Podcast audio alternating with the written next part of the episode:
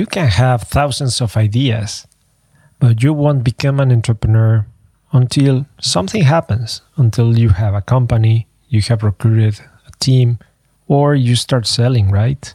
It's the same with an artist. Inspiration can come, but unless you show yourself and your work until you ship, you're not an artist.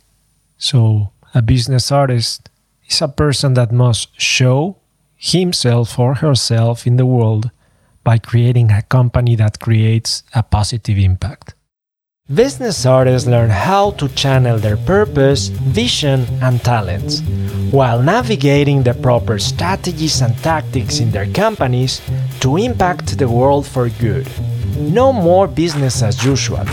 I'm Ramon Estrada, and this is Business is Art. For the, I don't know how long, but a few months, I have been working on tons of things. From launching an event, international event here in Barcelona, it was amazing. We had fifty coaches from sixteen countries. I have been preparing my community, the business artists, the digital platform to prepare it, the concept. I have been even starting a new relationship with a learning unit at the I E S E Business School, and I have been doing a lot, a lot of things. But nothing out of it has really been shown in the world in a consistent way. And of course, this has created in me some sort of a frustration, because at stages, at some moments, I think that I have only been busy doing many, many things. And that's what uh, Cal Newport calls shallow work, in a way. Yes, I have done some things that have impacted people's lives, like this uh, leadership event with some partners, and uh, I, I became a partner as well with an institute, and many things have happened. But honestly, have I been doing something shallow, something broad, testing different things because of my curiosity? Or have I been going deep into something that it's new, that it's impactful in the world? And this brings me to the introduction about how many entrepreneurs are there just thinking about their ideas, going to Starbucks or talking to people and going to fairs and uh, just talking about the idea and then thinking about launching. But launching, it's easy. But really, is there a difference between being an entrepreneur and a founder? I think that the world right now it's full of people with great ideas, enthusiasm, but when it comes to reality, to facing what really needs to be done and to show ourselves, then we are holding ourselves back.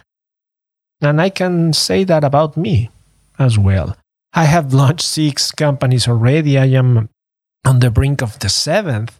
And I mean, it's super exciting, right? To start something new. Something fresh. But then reality happens and we start to get drained because our energy goes uh, somewhere else because our attention is not there. And I want to invite you to consider reading this book, Put Your Ass Where Your Heart Wants To Be by Steven Pressfield. And it's really funny because, I mean, I don't know how many times you have heard in the same sentence the word ass and the word heart. But honestly, his concept is brilliant. I have already read like five or six books of uh, Steven, and I found him uh, really interesting, especially why I mean the first one, The War of Art, is amazing. But Put Your Ass Where Your Heart Wants To Be starts with this aspect of, okay, we have a physical body, right? We need to have this physical presence in order to something to happen in the world. Because the world, yes, I believe that we have uh, different dimensions, and uh, this has been tested and seen in the quantum physics that there's energy and there are different dimensions. But here, let's say on the third dimension, where we must touch, where we are in a way captivated by our senses, we need something physical. We need a vessel. We need an anchor for things to happen. And the first part is our body. And we need to put our ass where our heart wants to be. Meaning that we need to stay. If you want to write, you need to write. You need to take the pen and you need to start writing something on the paper. You need to have an anchor. You need to start doing things with your hands. As well as right now, I am recording this podcast and I am sitting in my office with the microphone in front of me, and I am taking the time. The physical action is requiring me, requiring, sorry, from me that I do something, that I take the time, and that I am consciously and intentionally placing my energy into this action. And going back into the aspects that I have been doing it for the past months, and also talking with my clients and with some other people, it has been amazing that I have looked into my agenda, into my journal, and it's full of notes, full of meetings. There has been, I'm, I don't know how many interesting events have happened in the past weeks. But am I really developing something meaningful, something that it's, you could say, a bundle of things that really create value in the world? And that has made me wonder. First of all, as I was saying, I haven't taken the physical time off doing something intentional with the idea of shipping it, of delivering it in a way. Other than the event that I mentioned, there was this fixed date for the event, and there were going to be a lot of people flying or driving or taking trains from different countries in the world. I had that intentionality. So for that to happen, I needed to do a lot of things physically, as well as with my partners, the place uh, where the event took place. You know, there was action, there was movement, but also there was a space for it. We need to create this event in a certain place where the interaction between these people had to happen. As right now, I am in a physical space, allowing myself to do this action. So I'm not running around in different places. I have this space that it's prepared for this action, for this piece of art, I would call it, and I hope um, I, at least I'm doing this with this effort, to really do it in the appropriate conditions for this to show in the world. The word ass, as Steven Pressfield mentions it, it has to do also with commitment. It has to do with really saying, okay, I will sit down, I will take the time, and I am committed, not only physically, but emotionally as well. I want to do it. I am eager to explore it. I am even willing to face that uncomfortable stage of not knowing how this action is going to take place. And even committing psychologically, I am thinking about this podcast episode. I was thinking about the event. And even we could go into something more transcendental, even spiritual, thinking that, okay, let's see if the muse is willing to communicate through me and to say something meaningful for other people.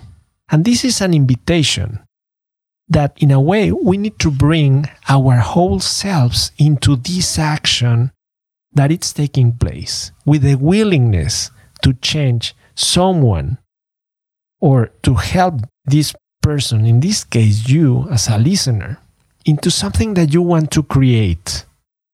Think about something that you want to see in the world, something new, something that it's personal, something that resonates with your values.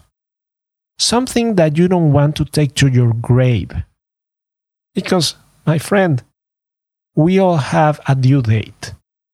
And this has been something that is close to my heart. Because my mother passed away when I was eighteen years old. I know what it feels like to, in a way, see someone full of energy, of life, of love, of things to give, to pass away. To leave this planet. And of course, now that I am a father, a husband, I know the relevance of doing something that transcends you.